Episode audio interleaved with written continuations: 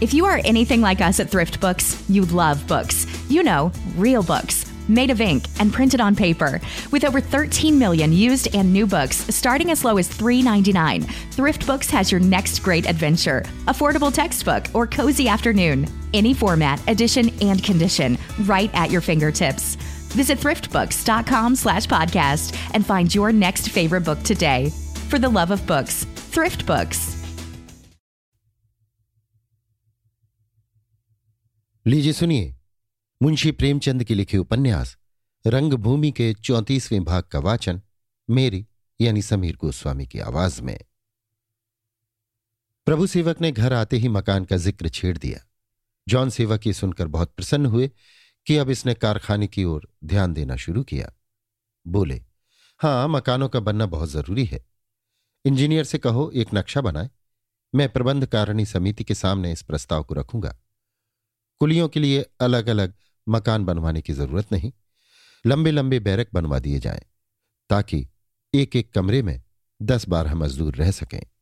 प्रभु सेवक, लेकिन बहुत से कुली ऐसे भी तो होंगे जो बाल बच्चों के साथ रहना चाहेंगे। मिसेस सेवक, कुलियों के बाल बच्चों को वहाँ जगह दी जाएगी तो एक शहर आबाद हो जाएगा। तुम्हें उनसे काम लेना है कि उन्हें बसाना है? जैसे फौज के सिपाही रहते हैं, उसी तरह कुली भी रहेंगे। हाँ, एक छोटा सा चर्च ज़रूर होना चाहिए। पादरी के लिए एक मकान भी होना चाहिए। ईश्वर सेवक, खुदा तुझे सलामत रखे बेटी। तेरी ये राय मुझे बहुत पसंद आई। कुलियों के लिए धार्मिक भोजन, शारीरिक भोजन से कम आवश्यक नहीं। प्रभु मसीह मुझे अपने दामन में छिपा। कितना सुंदर प्रस्ताव है। चित्त प्रसन्न हो गया। वो दिन कब आवेगा जब कुलियों के हृदय मसीह के उपदेशों से तृप्त हो जाएँगे? जॉन सेवक लेकिन ये तो विचार कीजिए कि मैं ये सांप्रदायिक प्रस्ताव समिति के सम्मुख कैसे रख सकूँगा? मैं अकेला तो सब कुछ हूँ नहीं। अन्य मेंबरों ने विरोध किया तो उन्हें क्या जवाब दूँगा? मेरे सिवा समिति में और कोई क्रिश्चियन नहीं है। नहीं, मैं इस प्रस्ताव को कदापि समिति के सामने न रखूँगा। आप स्वयं समझ सकते हैं कि इस प्रस्ताव में कितना धार्मिक पक्षपात भरा हुआ है। मिसेस सेवक जब कोई धार्मिक प्रश्न आता है तो तुम उसमें खामो खाम मीन मेख निकालने लगते हो। हिंदू कुली तो तुरंत किसी वृक्ष के नीचे दो चार ईंट पत्थर रखकर जल चढ़ाना शुरू कर देंगे। मुसलमान लोग भी खुले मैदान में नमाज़ पढ़ लेंगे। तो फिर चर्च से किसी को क्या आपत्ति हो सकती है? ईश्वर सेवक, प्रभु मसीह मुझ पर अपनी दया दृष्टि कर। बाइबिल के उपदेश प्राणी मात्र के लिए शांतिप्रद हैं। उनके प्रचार में किसी को कोई ऐतराज नहीं हो सकता। और अगर ऐतराज हो भी तो तुम इस दलील से उसे रद्द कर सकते हो कि राजा का धर्म भी राजा है। आखिर, सरकार ने धर्म प्रचार का विभाग खोला है तो कौन ऐतराज करता है? और करे भी तो कौन उसे सुनता है? मैं आज ही इस विषय को चर्च में पेश करूँगा और अधिकारियों को मजबूर करूँगा कि वे कंपनी पर अपना दबाव डालें। मगर ये तुम्हारा काम है, मेरा नहीं। तुम्हें खुद इन बातों का ख्याल होना चाहिए। ना हुए मिस्टर क्लार्क इस वक्त। मिसेस सेवक, वो होते तो कोई दिक्कत ही ना होती। जॉन सेवक, मेरी समझ में नहीं आता कि मैं इस तजवीज को कैसे पेश करूँगा।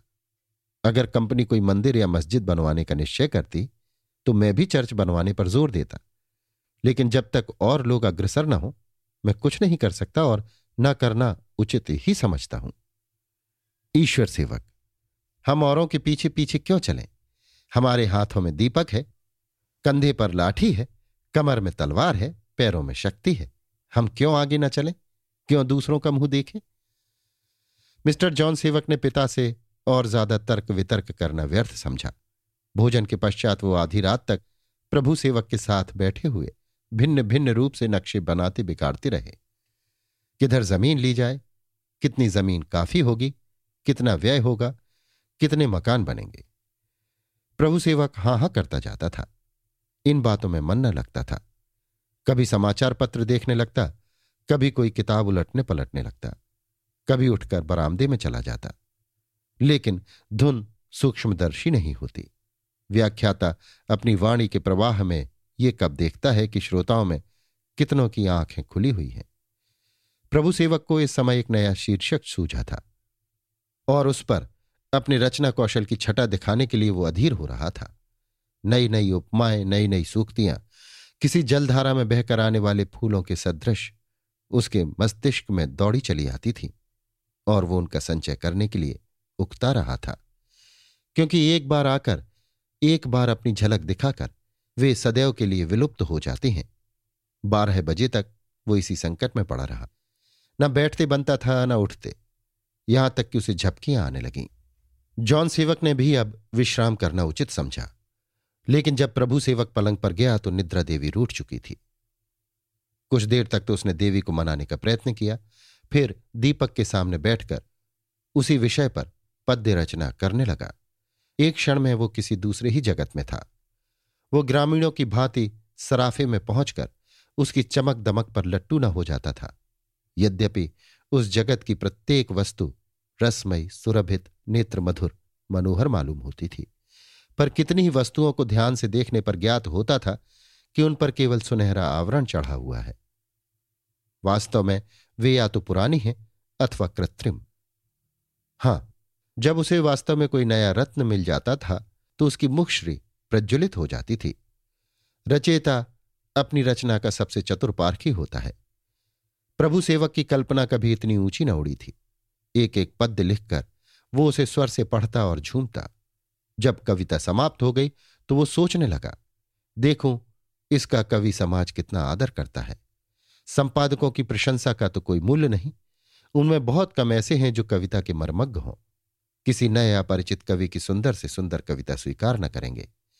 पुराने कवियों की सड़ी गली, खोगिर की भर्ती, सब कुछ शिरोधार्य कर लेंगे। कवि मर्मज्ञ होते हुए भी कृपण होते हैं। छोटे मोटे तुकबंदी करने वालों की तारीफ़ भले ही कर दें, लेकिन जिसे अपना प्रतिद्वंदी समझते हैं, उसके नाम से कानों पर हाथ रख लेते हैं। कुंवर साहब तो ज़रूर फड़क जाएँगे। काश विनय यहाँ होते तो मेरी कलम चूम लेते। कल कुंवर साहब से कहूँगा कि मेरा संग्रह प्रकाशित करा दीजिए। नवीन युग के कवियों में तो किसी को मुझसे टक्कर लेने का दावा नहीं हो सकता, और पुराने ढंग के कवियों से मेरा कोई मुकाबला नहीं। मेरे और उनके क्षेत्र अलग हैं। उनके यहाँ भाषा लालित्य है। पिंगल की कोई भूल नहीं। खोजने पर भी कोई दोष न मिलेगा। लेकिन उपज का नाम नहीं। मौलिकता का निशान नहीं। वही चबाए हुए कौर चबाते हैं। विचारोत्कर्ष का पता नहीं होता। दस बीस पद्य पढ़ जाओ तो कहीं एक बात मिलती है। यहाँ तक कि उपमाएँ भी वही पुरानी धुरानी, जो प्राचीन कवियों ने बाँध रखी हैं। मेरी भाषा इतनी मजी हुई ना हो लेकिन भर्ती के लिए मैंने एक पंक्ति भी नहीं लिखी। फ़ायदा ही क्या? प्रातःकाल वो मुँह हाथ धो, कविता जेब में रख, बिना जलपान किए घर से चला तो जान सेवक ने पूछा, क्या जलपान न करोगे? इतने सवेरे कहाँ जाते हो? प्रभु सेवक ने रुखाई से उत्तर दिया, जरा कुंवर साहब की तरफ़ जाता हूँ। जॉन सेवक तुमसे कल के प्रस्ताव के संबंध में बातचीत करना। अगर वो सहमत हो जाए तो फिर किसी को विरोध करने का साहस ना होगा। मिसिस सेवक, वही चर्च के विषय में ना? जॉन सेवक, अजी नहीं, तुम्हें अपनी चर्च ही की पड़ी हुई है। मैंने निश्चय किया है कि पाणीपुर की बस्ती खाली करा ली जाए और वहीं कुलियों के मकान बनवाए जाए। उससे अच्छी वहाँ कोई दूसरी जगह नहीं नज़र आती। प्रभु सेवक, रात को आपने उस बस्ती को लेने की चर्चा तो ना की थी? जॉन सेवक, नहीं, आओ जरा ये नक्शा देखो। बस्ती के बाहर किसी तरफ़ काफ़ी ज़मीन नहीं है। एक तरफ़ सरकारी पागल खाना है, दूसरी तरफ़ राय साहब का बाग, तीसरी तरफ़ हमारी मिल। बस्ती के सिवा और जगह ही कहाँ है? और बस्ती है ही कौन सी बड़ी? मुश्किल से पंद्रह, बीस या अधिक से अधिक तीस घर होंगे। उनका मुआवजा देकर ज़मीन लेने की क्यों ना कोशिश की जाए? प्रभु सेवक, अगर बस्ती को उजाड़कर मजदूरों के लिए मकान बनवाने हैं तो रहने ही दीजिए। किसी न किसी तरह गुजर तो हो ही रहा है। जॉन सेवक। अगर ऐसी बस्तियों की रक्षा का विचार किया गया होता तो आज यहाँ एक बंगला भी न नज़र आता। ये बंगले ऊसर में नहीं बने हैं। प्रभु सेवक, मुझे ऐसे बंगले से झोपड़ा ही पसंद है, जिसके लिए कई गरीबों के घर गिराने पड़े। मैं कुंवर साहब से इस विषय में कुछ न कहूँगा। आप खुद कहिएगा। जॉन सेवक यह तुम्हारी अकर्मण्यता है। इसे संतोष और दया कहकर तुम्हें धोखे में न डालूँगा। तुम जीवन की सुख सामग्रियाँ तो चाहते हो, लेकिन उन सामग्रियों के लिए जिन साधनों की ज़रूरत है, उनसे दूर भागते हो। हमने तुम्हें क्रियात्मक रूप से कभी धन और विभव से घृणा करते नहीं देखा। अच्छे से अच्छा भोजन, अच्छे से अच्छा वस्त्र चाहते हो, लेकिन बिना हाथ पैर हिलाए ही चाहते हो कि कोई तुम्हारे मुँह में शहद और शरबत टपका दे। प्रभु सेवक रस्म रिवाज से विवश होकर मनुष्य को बहुधा अपनी आत्मा के विरुद्ध आचरण करना पड़ता है।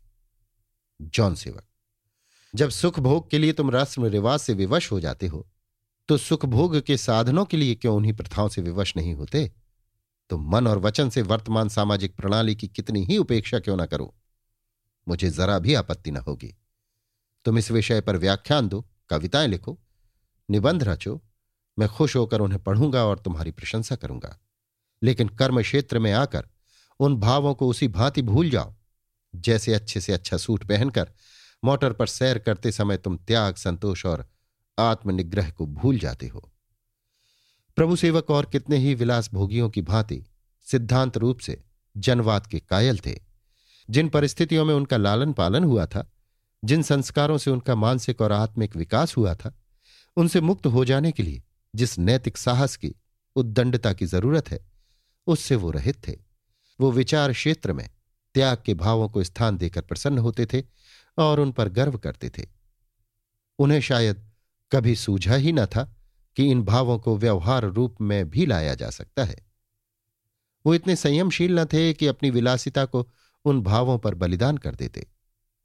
साम्यवाद उनके लिए मनोरंजन का एक विषय था, और बस। आज तक कभी किसी ने उनके आचरण की आलोचना न की थी। किसी ने उनको व्यंग का निशाना न बनाया था। और मित्रों पर अपने विचार स्वातंत्र की धाक जमाने के लिए उनके विचार काफ़ी थे। कुंवर भरत सिंह के संयम और विराग का उन पर इसलिए असर न होता था कि वो उन्हें उच्चतर श्रेणी का मनुष्य समझते थे। अशरफियों की थैली मखमल की हो या खद्दर की, अधिक अंतर नहीं। पिता के मुख से ये व्यंग सुनकर ऐसे तिलमिला उठे, मानो चाबुक पड़ गया हो। आग चाहे फूस को न जला सके, लोहे की कील मिट्टी में चाहे ना समा सके, कांच चाहे पत्थर की चोट से न टूट सके। व्यंग विरले ही कभी हृदय को प्रज्वलित करने, उसमें चुभने और उसे चोट पहुँचाने में असफल होता है। विशेष करके जब वो उस प्राणी के मुख से निकले, जो हमारे जीवन को बना या बिगाड़ सकता है। प्रभु सेवक को मानो काली नागिन ने डस लिया, जिसके कांटे को लहर भी नहीं आती। उनकी सोई हुई लज्जा जाग उठी। अपनी अधोगति का ज्ञान हुआ। कुंवर साहब के यहाँ जाने को तैयार थे। गाड़ी तैयार कराई थी, पर वहाँ न गए। आकर अपने कमरे में बैठ गए। उनकी आँखें भर आईं। इस वजह से नहीं कि मैं इतने दिनों तक भ्रम में पड़ा रहा, बल्कि इस ख्याल से कि पिताजी को मेरा पालन पोषण अखरता है। ये लताड़ पाकर मेरे लिए डूब मरने की बात होगी, अगर मैं उनका आश्रित बना रहूँ। मुझे स्वयं अपनी जीविका का प्रश्न हल करना चाहिए। इन्हें क्या मालूम नहीं था कि मैं प्रथाओं से विवश होकर ही इस विलास वासना में पड़ा हुआ हूँ। ऐसी दशा में इनका मुझे ताना देना घोर अन्याय है। इतने दिनों तक कृत्रिम जीवन व्यतीत करके अब मेरे लिए अपना रूपांतर कर लेना असंभव है। यही क्या कम है कि मेरे मन में ये विचार पैदा हुए। इन विचारों के रहते हुए कम से कम मैं औरों की भांति स्वार्थांध और धन लोलुप्त तो नहीं हो सकता। लेकिन मैं व्यर्थ इतना खेद कर रहा हूँ। मुझे तो प्रसन्न होना चाहिए कि पापा ने वो काम कर दिया, जो सिद्धांत और विचार से न हुआ था।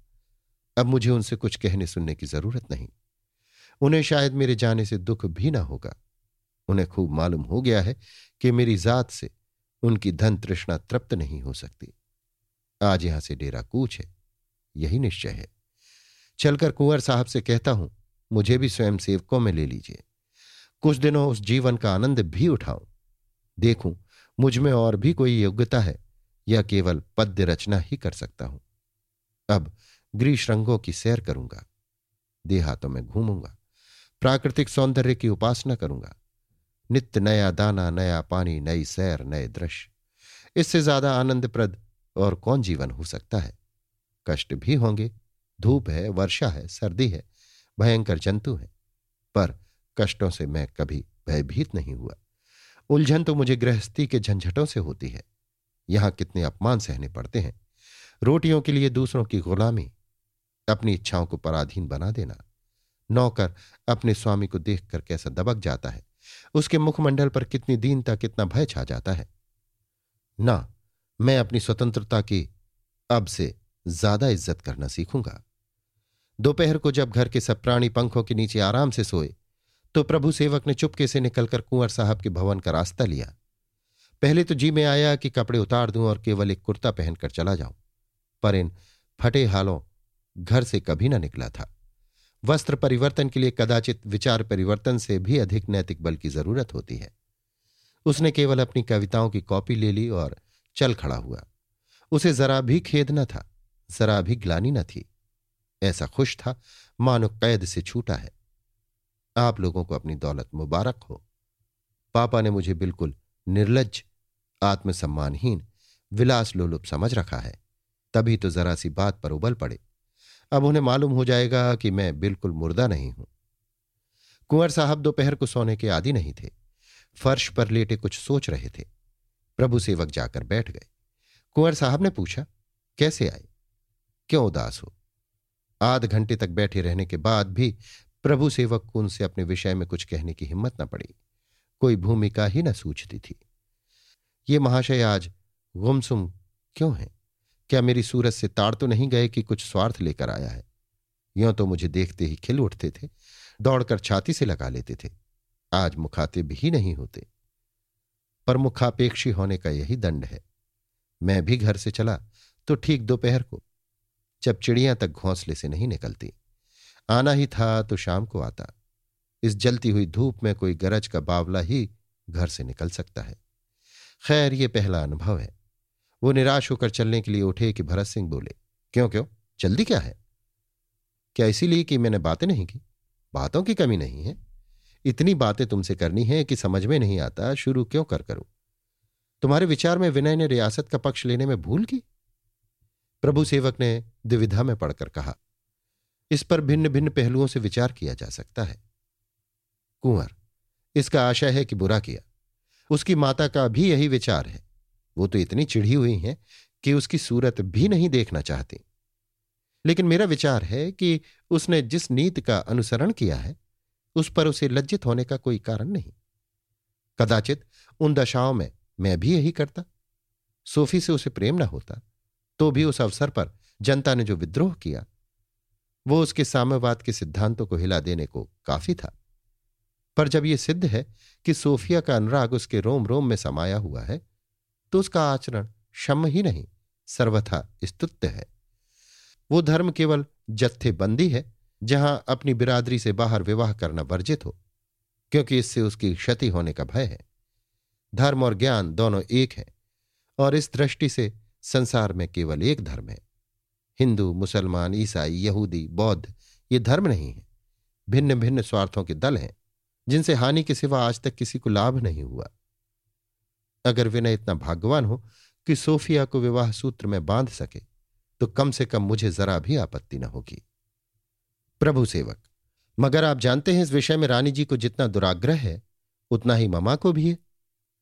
कुंवर, इसका फल यह होगा कि दोनों का जीवन नष्ट हो जाएगा। दोनों अमूल्य रत्न धर्म के हाथों मिट्टी में मिल जाएँगे। प्रभु सेवक, मैं तो खुद इन झगड़ों से इतना तंग आ गया हूँ कि मैंने दृढ़ संकल्प कर लिया है, घर से अलग हो जाऊँ। घर के सांप्रदायिक जलवायु और सामाजिक बंधनों से मेरी आत्मा दुर्बल हुई जा रही है। घर से निकल जाने के सिवा मुझे और कुछ नहीं सूझता।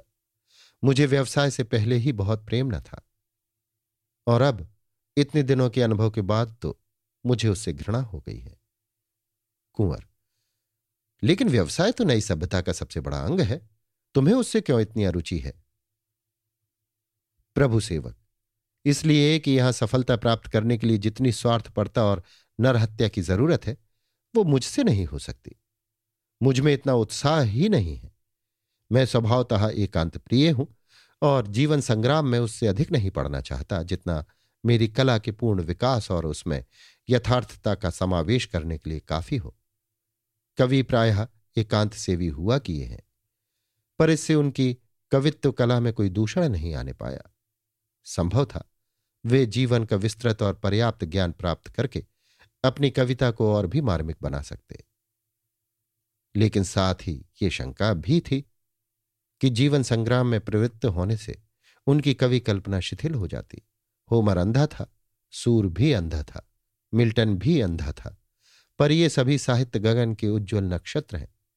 तुलसी, वाल्मीकि आदि महाकवि संसार से अलग, कुटियों में बसने वाले प्राणी थे, पर कौन कह सकता है कि उनकी एकांत सेवा से उनकी कवित्व कला दूषित हो गई? नहीं कह सकता कि भविष्य में मेरे विचार क्या होंगे, पर इस समय द्रव्योपासना से बेजार हो रहा हूँ। कुंवर, तुम तो इतने विरक्त कभी न थे। आखिर बात क्या है? प्रभु सेवक ने झेपते हुए कहा, अब तक जीवन के कुटिल रहस्यों को न जानता था, पर अब देख रहा हूँ कि वास्तविक दशा उससे कहीं जटिल है, जितनी मैं समझता था। व्यवसाय कुछ नहीं है, अगर नरहत्या नहीं है। आदि से अंत तक मनुष्यों को पशु समझना और उनसे पशुवत व्यवहार करना इसका मूल सिद्धांत है। जो ये नहीं कर सकता, वो सफल व्यवसाय नहीं हो सकता। कारखाना अभी बनकर तैयार नहीं हुआ और भूमि विस्तार की समस्या उपस्थित हो गई। मिस्त्रियों और कारीगरों के लिए बस्ती में रहने की जगह नहीं है। मजदूरों की संख्या बढ़ेगी, तब वहाँ निर्वाह ही न हो सकेगा। इसलिए पापा की राय है कि उसी कानून दफ़ा के अनुसार पाणेपुर पर भी अधिकार कर लिया जाए और बाशिंदों को मुआवजा देकर अलग कर दिया जाए। राजा महेंद्र कुमार की पापा से मित्रता है ही और वर्तमान जिलाधीश मिस्टर सेनापति रईसों से उतना ही मेलजोल रखते हैं, जितना मिस्टर क्लार्क उनसे दूर रहते थे। पापा का प्रस्ताव बिना किसी कठिनाई के स्वीकृत हो जाएगा और मोहल्ले वाले ज़बरदस्ती निकाल दिए जाएँगे। मुझसे ये अत्याचार नहीं देखा जाता। मैं इसे रोक नहीं सकता हूँ कि उससे अलग रहूँ। कुंवर, तुम्हारे विचार में कंपनी को नफा होगा? प्रभु सेवक, मैं समझता हूँ पहले ही साल पच्चीस रुपए से अकड़े नफा होगा। कुंवर तो क्या तुमने कारखाने से अलग होने का निश्चय कर लिया? प्रभु सेवक, पक्का निश्चय कर लिया। कुंवर, तुम्हारे पापा काम संभाल सकेंगे? प्रभु सेवक, पापा ऐसे आधे दर्जन कारखानों को संभाल सकते हैं। उनमें अद्भुत अध्य व्यवसाय है। ज़मीन का प्रस्ताव बहुत जल्द कार्यकारिणी समिति के सामने आएगा। मेरी आपसे ये विनीत प्रार्थना है कि आप उसे स्वीकृत न होने दें। कुंवर, मुस्कुराकर, बुढ़ा आदमी इतनी आसानी से नई शिक्षा नहीं ग्रहण कर सकता। बूढ़ा तोता पढ़ना नहीं सीखता। मुझे तो इसमें कोई आपत्ति नहीं नज़र आती ही कि बस्ती वालों को मुआवजा देकर ज़मीन ले ली जाए। हाँ मुआवजा उचित होना चाहिए। जब तुम कारखाने से अलग ही हो रहे हो तो तुम्हें इन झगड़ों से क्या मतलब? ये तो दुनिया के धंधे हैं। होते आए हैं और होते जाएँगे। प्रभु सेवक तो आप इस प्रस्ताव का विरोध न करेंगे। कुंवर मैं किसी ऐसे प्रस्ताव का विरोध न करूँगा, जिससे कारखाने को हानि हो। कारखाने से मेरा स्वार्थ संबंध है। मैं उसकी उन्नति में बाधक नहीं हो सकता। हाँ, तुम्हारा वहाँ से निकल आना मेरी समिति के लिए शुभ लक्षण है। तुम्हें मालूम है, समिति के अध्यक्ष डॉक्टर गांगुली हैं, पर कुछ वृद्धावस्था और कुछ काउंसिल के कामों में व्यस्त रहने के कारण वो इस भार से मुक्त होना चाहते हैं। मेरी हार्दिक इच्छा है कि तुम इस भार को ग्रहण करो। समिति इस समय मझधार में है। विनय के आचरण ने उसे एक भयंकर दशा में डाल दिया है। तुम्हें ईश्वर ने विद्या, बुद्धि, उत्साह सब कुछ दिया है। तुम चाहो तो समिति को उबार सकते हो, और मुझे विश्वास है, तुम मुझे निराश न करोगे। प्रभु सेवक की आँखें सजल हो गईं। वो अपने को इस सम्मान के योग्य न समझते थे। बोले, मैं इतना बड़ा उत्तरदायित्व स्वीकार करने के योग्य नहीं हूँ। मुझे भय है कि मुझे जैसा अनुभवहीन आलसी प्रकृति का मनुष्य समिति की उन्नति नहीं कर सकता। ये आपकी कृपा है कि मुझे इस योग्य समझते हैं। मेरे लिए सफ ही काफ़ी है। कुंवर साहब ने उत्साह बढ़ाते हुए कहा, तुम जैसे आदमियों को सफ में रखूँ तो नायकों को कहाँ से लाऊं? मुझे विश्वास है कि कुछ दिनों डॉक्टर गांगुली के साथ रहकर तुम इस काम में निपुण हो जाओगे। सज्जन लोग सदैव अपनी क्षमता की उपेक्षा करते हैं, पर मैं तुम्हें पहचानता हूँ। तुम में अद्भुत विद्युत शक्ति है। उससे कहीं अधिक जितनी तुम समझते हो। अरबी घोड़ा हल में नहीं चल सकता। उसके लिए मैदान चाहिए। तुम्हारी स्वतंत्र आत्मा कारखाने में संकुचित हो रही थी। संसार के विस्तीर्ण क्षेत्र में निकलकर उसके पर लग जाएँगे। मैंने विनय को इस पद के लिए चुन रखा था। लेकिन उसकी वर्तमान दशा देखकर मुझे अब उस पर विश्वास नहीं रहा। मैं चाहता हूँ इस संस्था को ऐसी सुव्यवस्थित दशा में छोड़ जाऊँ कि ये निर्विघ्न अपना काम करती रहे। ऐसा न हुआ तो मैं शांति से प्राण भी न त्याग सकूँगा। तुम्हारे ऊपर मुझे भरोसा है, क्योंकि तुम निस्वार्थ हो। प्रभु, मैंने अपने जीवन का बहुत दुरुपयोग किया है। अब पीछे फिरकर उस पर नज़र डालता हूँ तो उसका कोई भाग ऐसा नहीं दिखाई देता जिस पर गर्व कर सकूँ। एक मरुस्थल है जहाँ हरियाली का निशान नहीं। इस संस्था पर मेरे जीवन पर्यंत के दुष्कृत्यों का बोझ लदा हुआ है। यही मेरे प्राश्चित का साधन और मेरे मोक्ष का मार्ग है। मेरी सबसे बड़ी अभिलाषा यही है कि मेरा सेवक दल संसार में कुछ कर दिखाए। उसमें सेवा का अनुराग हो, बलिदान का प्रेम हो, जातीय गौरव का अभिमान हो। जब मैं ऐसे प्राणियों को देश के लिए प्राण समर्पण करते हुए देखता हूँ, जिनके पास प्राण की सेवा और कुछ नहीं है तो मुझे अपने ऊपर रोना आता है। कि मैंने सब कुछ रखते हुए भी कुछ न किया। मेरे लिए इससे घातक और कोई चोट नहीं है कि ये संस्था विफल मनोरथ हो। मैं इसके लिए अपना सर्वस्व न्यछावर करने को तैयार हूँ। मैंने दस लाख रुपए इस खाते में जमा कर दिए हैं और इच्छा है कि इस पर प्रतिवर्ष एक लाख और बढ़ाता जाऊँ। इतने विशाल देश के लिए सौ सेवक बहुत कम है। कम से कम पाँच सौ आदमी होने चाहिए। अगर दस साल भी और जीवित रहा तो शायद मेरी ये मनोकामना पूरी हो जाए।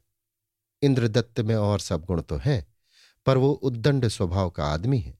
इस कारण मेरा मन उस पर नहीं जमता। मैं तुमसे साग्रह डॉक्टर गांगुली आ पहुँचे और प्रभु सेवक को देखकर बोले अच्छा तुम यहाँ कुंवर साहब को मंत्र दे रहा है? तुम्हारा पापा महेंद्र कुमार को पट्टी पढ़ा रहा है, पर मैंने साफ़ साफ़ कह दिया कि ऐसा बात नहीं हो सकता। तुम्हारा मील है, उसका हानि लाभ तुमको और तुम्हारे हिस्सेदारों को होगा। गरीबों को क्यों उनके घर से निकालता है? पर मेरी कोई नहीं सुनता। हम कड़वा बात कहता है ना? वो काहे को अच्छा लगेगा? मैं काउंसिल में इस पर प्रश्न करूँगा। ये कोई बात नहीं कि आप लोग अपने स्वार्थ के लिए दूसरों पर अन्याय करें। शहर का रईस लोग हमसे नाराज़ हो जाएगा। हमको परवाह नहीं है। हम तो वहाँ वही करेगा जो हमारा आत्मा कहेगा। तुमको दूसरे किस्म का आदमी चाहिए तो बाबा, हमसे इस्तीफा ले लो। पर हम पाणीपुर को उजड़ने न देगा। कुंवर, ये बेचारे तो खुद उस प्रस्ताव का विरोध करते हैं। आज इसी बात पर पिता और पुत्र में मनमुटाव भी हो गया है। ये घर से चले आए हैं और कारखाने से कोई संपर्क नहीं रखना चाहते। गांगुली अच्छा ऐसा बात है। बहुत अच्छा हुआ। ऐसा विचारवान लोग मील का काम नहीं कर सकता। ऐसा लोग मील में जाएगा तो हम लोग कहाँ से आदमी लाएगा? प्रभु, हम बूढ़ा हो गया, कल मर जाएगा। तुम हमारा काम क्यों नहीं संभालता? हमारा सेवक दल तुम्हारा रिस्पेक्ट करता है। तुम हमें इस बाहर से मुक्त कर सकता है। बुढ़ा आदमी और सब कुछ कर सकता है। उत्साह तो उसके बस का बात नहीं। हम तुमको अब न छोड़ेगा। काउंसिल में इतना काम है कि हमको इस काम के लिए अवकाश ही नहीं मिलता। हम काउंसिल में ना गया होता तो उदयपुर में ये सब कुछ नहीं होने पाता। हम जाकर सबको शांत कर देता। तुम इतना विद्या पढ़कर उसको धन कमाने में लगाएगा। छी छी।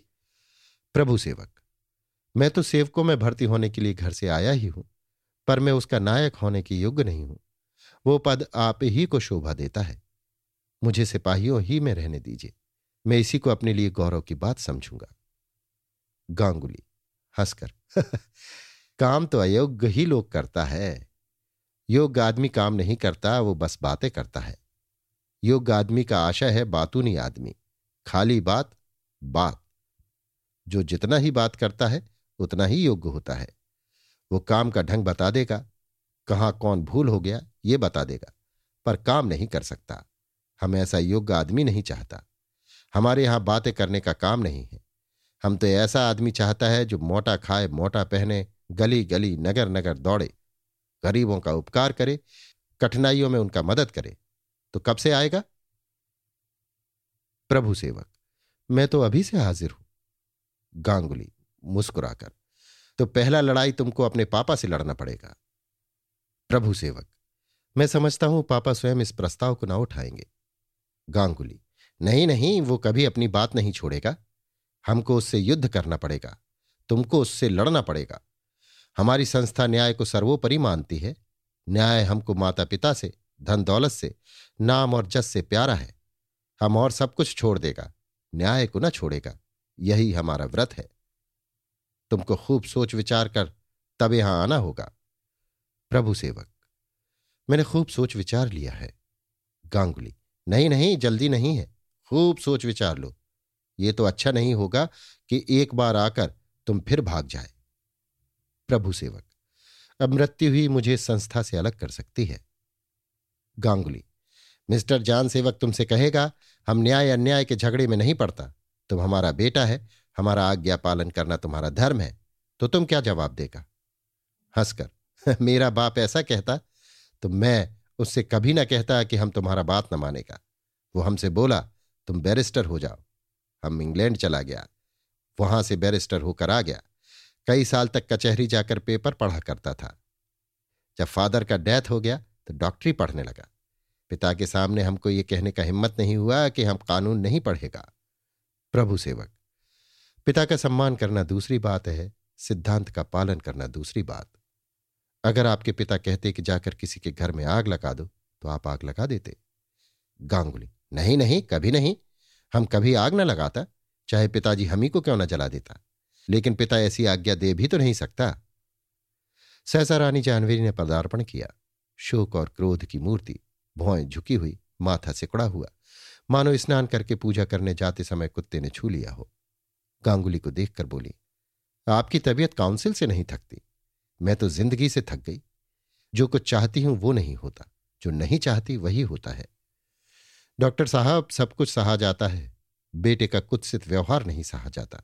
विशेषतः ऐसे बेटे का, जिसके बनाने के लिए कोई बात उठाना रखी गई हो। दुष्ट जसवंत नगर के विद्रोह में मर गया होता तो मुझे इतना दुख न होता। कुंवर साहब और ज़्यादा न सुन सके, उठकर बाहर चले गए। रानी ने उसी धुन में कहा, ये मेरा दुख क्या समझेंगे? इनका सारा जीवन भोग विलास में बीता है। आत्मसेवा के सामने इन्होंने आदर्शों की चिंता नहीं की। अन्य रईसों की भांति सुख भोग में लिप्त रहे। मैंने तो विनय के लिए कठिन तप किया है, उसे साथ लेकर महीनों पहाड़ों में पैदल चली हूँ। केवल इसलिए कि छुटपने से ही उसे कठिनाइयों का आदि बनाऊँ। उसके एक एक शब्द एक एक काम को ध्यान से देखती रही हूँ कि उसमें बुरी संस्कार ना आ जाए। अगर वो कभी नौकर पर बिगड़ा है तो तुरंत उसे समझाया है। कभी सत्य से मुँह मोड़ते देखा तो तुरंत तिरस्कार किया। ये मेरी व्यथा क्या जानेंगे? ये कहते कहते रानी की निगाह प्रभु सेवक पर पड़ गई, जो कोने में खड़ा किताबें उलट पुलट रहा था। उनकी जबान बंद हो गई। आगे कुछ न कह सकी। सोफिया के प्रति जो कठोर वचन मन में थे, वे मन ही में रह गए। केवल गांगुली से इतना बोली, जाते समय मुझसे मिल लीजिएगा। और चली गई। अभी आप सुन रहे थे मुंशी प्रेमचंद के लिखे उपन्यास रंगभूमि के चौतीसवें भाग का वाचन, मेरी यानी समीर गोस्वामी की आवाज़ में।